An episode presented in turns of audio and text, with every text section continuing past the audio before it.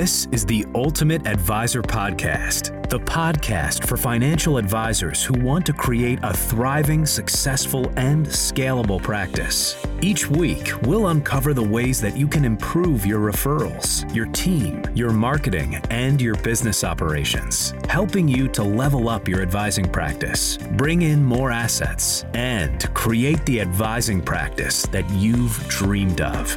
You'll be joined by our hosts, Brian Sweet, who is moving fast towards a billion dollars in assets under management, Brittany Anderson, the driving force for advisors looking to improve their operations and company culture, and Dre Redfern, who can help you systematize and automate your practice's marketing to effortlessly attract new clients. So, what do you say? Let's jump into another amazing episode of the Ultimate Advisor Podcast. Welcome back to the Ultimate Advisor podcast. This is Brittany Anderson, and today we are going to talk about who you can best serve, who best fits your service model, who best fits the offerings that you provide. So that's what we're going to talk about today. We're going to go in depth on establishing that avatar, but also talk a little bit about mindset, as that really sets the tone and being able to say yes to your ideal and say no to everybody else that does not fit. So, our goal for you today is to make uh, the whole concept of defining your avatar and your business ELF. Uh, Joe Polish, creator of Genius Network, he describes that as easy, lucrative, and fun. So that's what we want to focus on for your business and who you serve because it's not fun dealing with people that are a pain, right? Who don't fit your ideal offerings. So we want to make sure that you are honing in on the right people when building a business, I just want to set the tone for this. You need to understand that you absolutely do not have to work with everyone. And in fact, if you go down that path where you just say yes to everybody that comes across, yes to every check that presents itself in front of you, you're actually doing yourself and your business a disservice. So, again, what we're going to focus on today is how can you identify who you can best help and who fits your ideal. So, Brian, I, I, thought that you would be a great one to touch on this a little bit, just about how getting in the proper mindset can, can really benefit your business and help you scale in a whole new way. So, Brian, I'm going to turn it over to you and have you chat a little bit about how that's impacted you and your business. Yeah, I think it's kind of an interesting concept because I think what we do as advisors is a lot of times we don't give this subject even any thought. And we just people call, people get a referral, or you get you know, a new client some other way, and you just you kind of accept them without really thinking through it. And I would tell you that once you have the proper mindset and a process that you follow on a consistent basis, it just makes one your life and your processes work so much smoother. And one of the things that we try and do is we want to build our marketing to attract our ideal client and also we want to repel everybody else. So that's where getting really clear on who it is that is your ideal client and describing that in infinite detail and all of your marketing fitting that design really really really is helpful so i think a couple of things that i'll just mention real real quickly is i think one of the key things that you want to do is just jot down you know what are the characteristics of say your five best clients that you work with? Uh, everything from you know what do they do for an occupation things you enjoy about them interests that they have and just create a really long list and find out what are the similarities. And then you personally who do you find that you you work out uh, work well with or work well best with? And start creating that mindset or that target audience and then look at everything that you do so that it makes sure that it fits that. And then a couple of things that we've done is then we've gone back and we've actually rated our clients, and you can do it anything from platinum to gold, A, B, C, one, two, three. And one of the things that you want to be doing as the primary advisor is you want to be working with the ones that most fit that ideal. So maybe you work with the, the gold and the platinum. And then if you're looking at growing your practice, an easy thing to do without having to get rid of the rest is simply to delegate those C's and D's or the silvers and the bronzes to another advisor that you might bring onto the firm or a junior advisor that you have. So, one, you have more time to spend with your best clients. Two, you have more time to actually go out and find more of them. And that helps you scale your, your practice. And so those little things I think are very, very helpful. And I'm going to turn it over to Dre because I know, uh, Dre, you've got some amazing thoughts on, on this concept also. So I, I, think with you know avatars, it's so so important to actually have an avatar. Number one, like know who you're actually serving. We see a lot of like door advisors, where an advisor will just take any client who walks in the door, and that's not necessarily a great thing. We know that like it's important starting out. You want to make ends meet. You want to do some of these things to really keep the business operational, keep it running. Like, and that's unfortunately the, the nature that some people where they have to start but as soon as you start getting some clients and you start having a little bit of you know systematization and you really start getting a lot of more of a flow to the practice it really really helps to actually define your avatar even more and so some of the ways that we recommend doing that is actually by taking just one of your avatars. So, as an example, let's use Sweet Financial as an example. There's more than one target avatar in the Sweet Financial world there's women in transition, there's small business owners, and those are just two of them.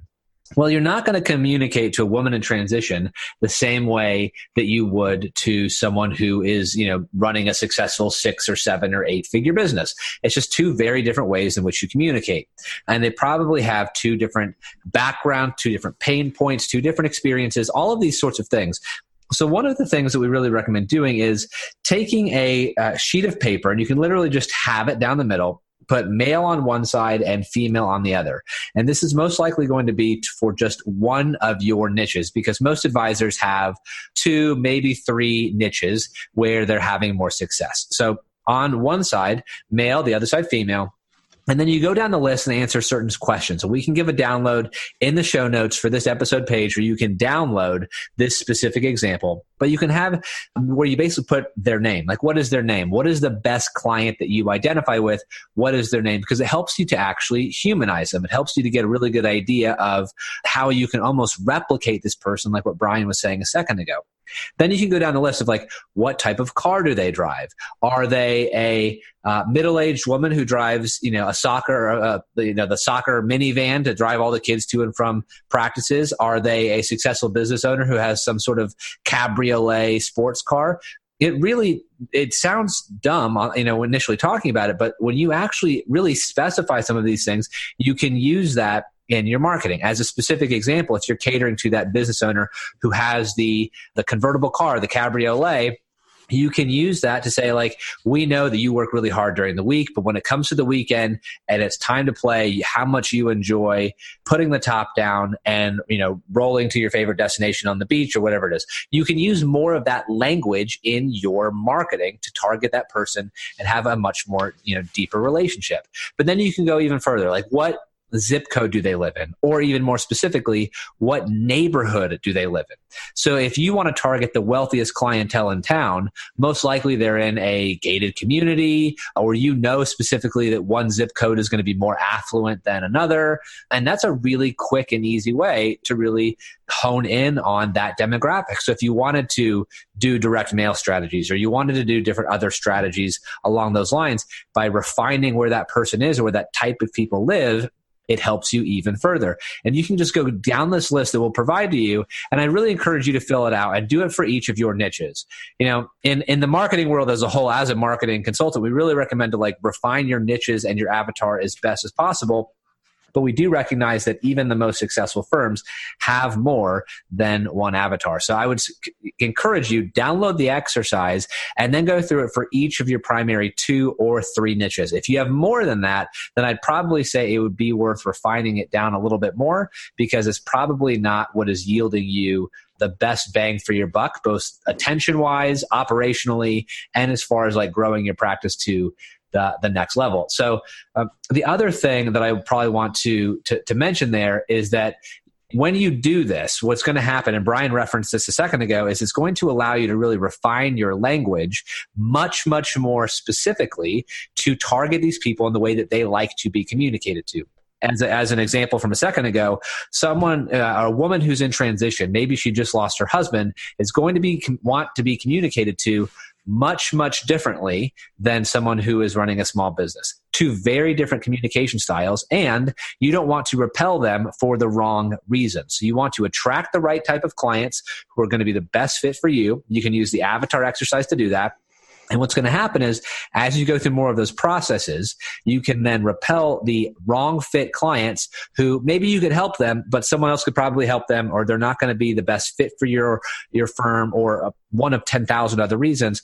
And you can happily send them elsewhere because you want to focus on those right fit avatars because that's where you really that's where you really grow your practice and scale it effectively and efficiently. So, Brittany, I just I just dumped a lot on there, but I know that you probably have some thoughts to to round that out, given the sweet financial framework. Yeah, and, and actually, Dre, as you were talking, and, and and Brian too, a couple things that you mentioned initially. There's two things that popped into my head here. There's actually even going even further than just identifying your niche, your avatar, who you work with, and getting crystal clear on that, there's a couple things that happen because of that activity. So, number one, um, just a couple weeks ago, I was I was coaching a client, and, and this particular person, is it's a, it's a financial advisor. They are literally the top. Um, financial advisor with their broker dealer, very successful, have an amazing practice. They were going through this exercise of the avatar. We were talking through it, and their business, their practice is completely built around doing the best for the client, right? Serving their people best. It is all about the client, there's nothing about them. Well, in looking at their website and all of their communications, everything was actually about them as a company and not about their avatar. So it was interesting as we got crystal clear on who they best serve, they realized as a second fold that their whole messaging strategy was not where they wanted it to be because instead of having communication on here you are, here's how our practice can best serve you, here's how you're going to benefit, here's what you get out of it, it was all eyes, me's, and mine. This is what we do at the company. This is how I can serve you. This is what our team does. So, really getting clear on that demographic of who you serve can help you strategically market your firm better to be it all about that particular client, that particular demographic versus all about you. Because the bottom line is, and I know we've mentioned this in, in previous episodes, the bottom line is that your client, your prospect, they don't care about you. They care about how you can help them. They care about how you can serve them in the best way possible so that they can focus on the things that are most important in their life. Now, the second thing that came to mind as as both Dre and Brian, as both of you were talking, is that it's not only about attracting the correct avatar, attracting that correct niche, but it's also in helping you, again, get your mindset in the right space for your existing client base. Now, I, I can attest to this because of how many different financial advisors and practices we've worked with. A big pain point is when you have a client leave you right? That's painful. At sweet financial services our goal year over year and we have we have stayed true to this and we have met this goal is 98 to 99% retention. It should never go below that because that means that we're doing something wrong right? If we have high turnover we are not standing up to our service levels and our core values. Now the thing that can help you get comfortable with some of the turnover that does happen is that nine times out of 10, if you take the client that is leaving you, and, and if you have, you've stood true to your, your, your service principles, you've stood, stood true to your deliverables, if you look at the people that have left, oftentimes in a high scale practice, it's because that person was probably not your ideal fit. They were probably not that ideal avatar. And so when that transition happens, when you have a client leave you, you can actually put them through that avatar filter that you've created to say, okay, is it something that we should have done different? Or should that person maybe not have even been a client in the first place?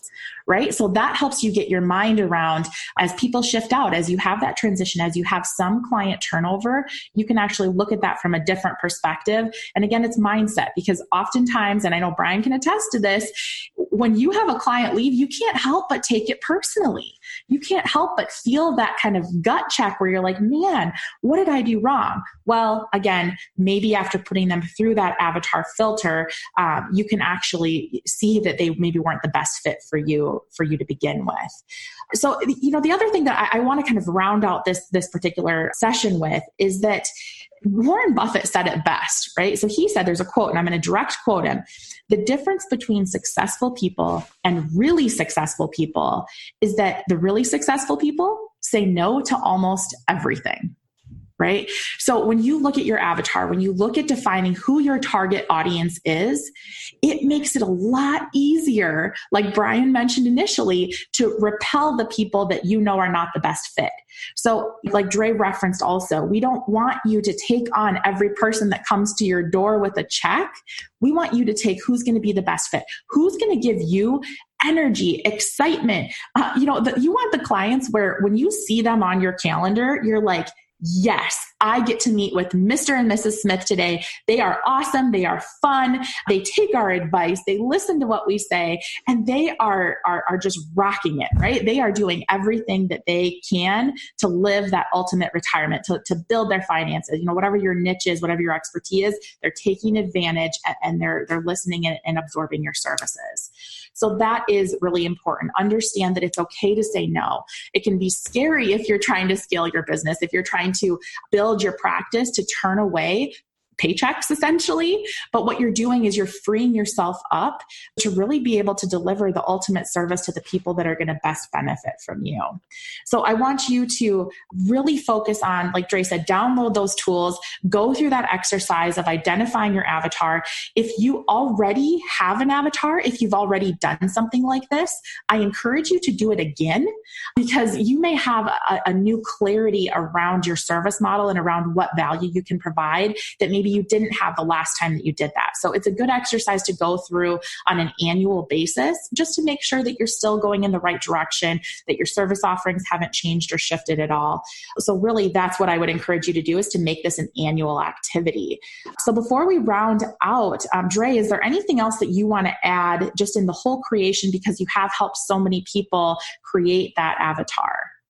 Yeah, you know, I think as a sort of a closing thing is that, you know, it's a lot of advisors, we see this all the time, is they think that I know my advisor or I know I know my client, I know exactly who this person is, but they've never actually taken the time to put pen to paper and actually write it out because usually what ends up happening is when you go through the exercises that you can download in the show notes at ultimateadvisorcoaching.com is you'll be able to see and get a little bit more perspective on some of the facets that make up that person.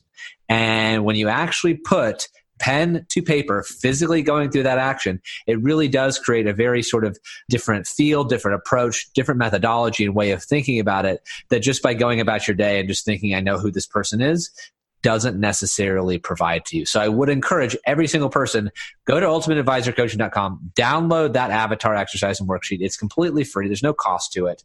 Uh, and it may really help you define, better define who that specific person is for you so that you, as we go through the rest of these Ultimate Advisor podcast episodes, you can use that to, uh, to really refine your marketing much more effectively. Perfect.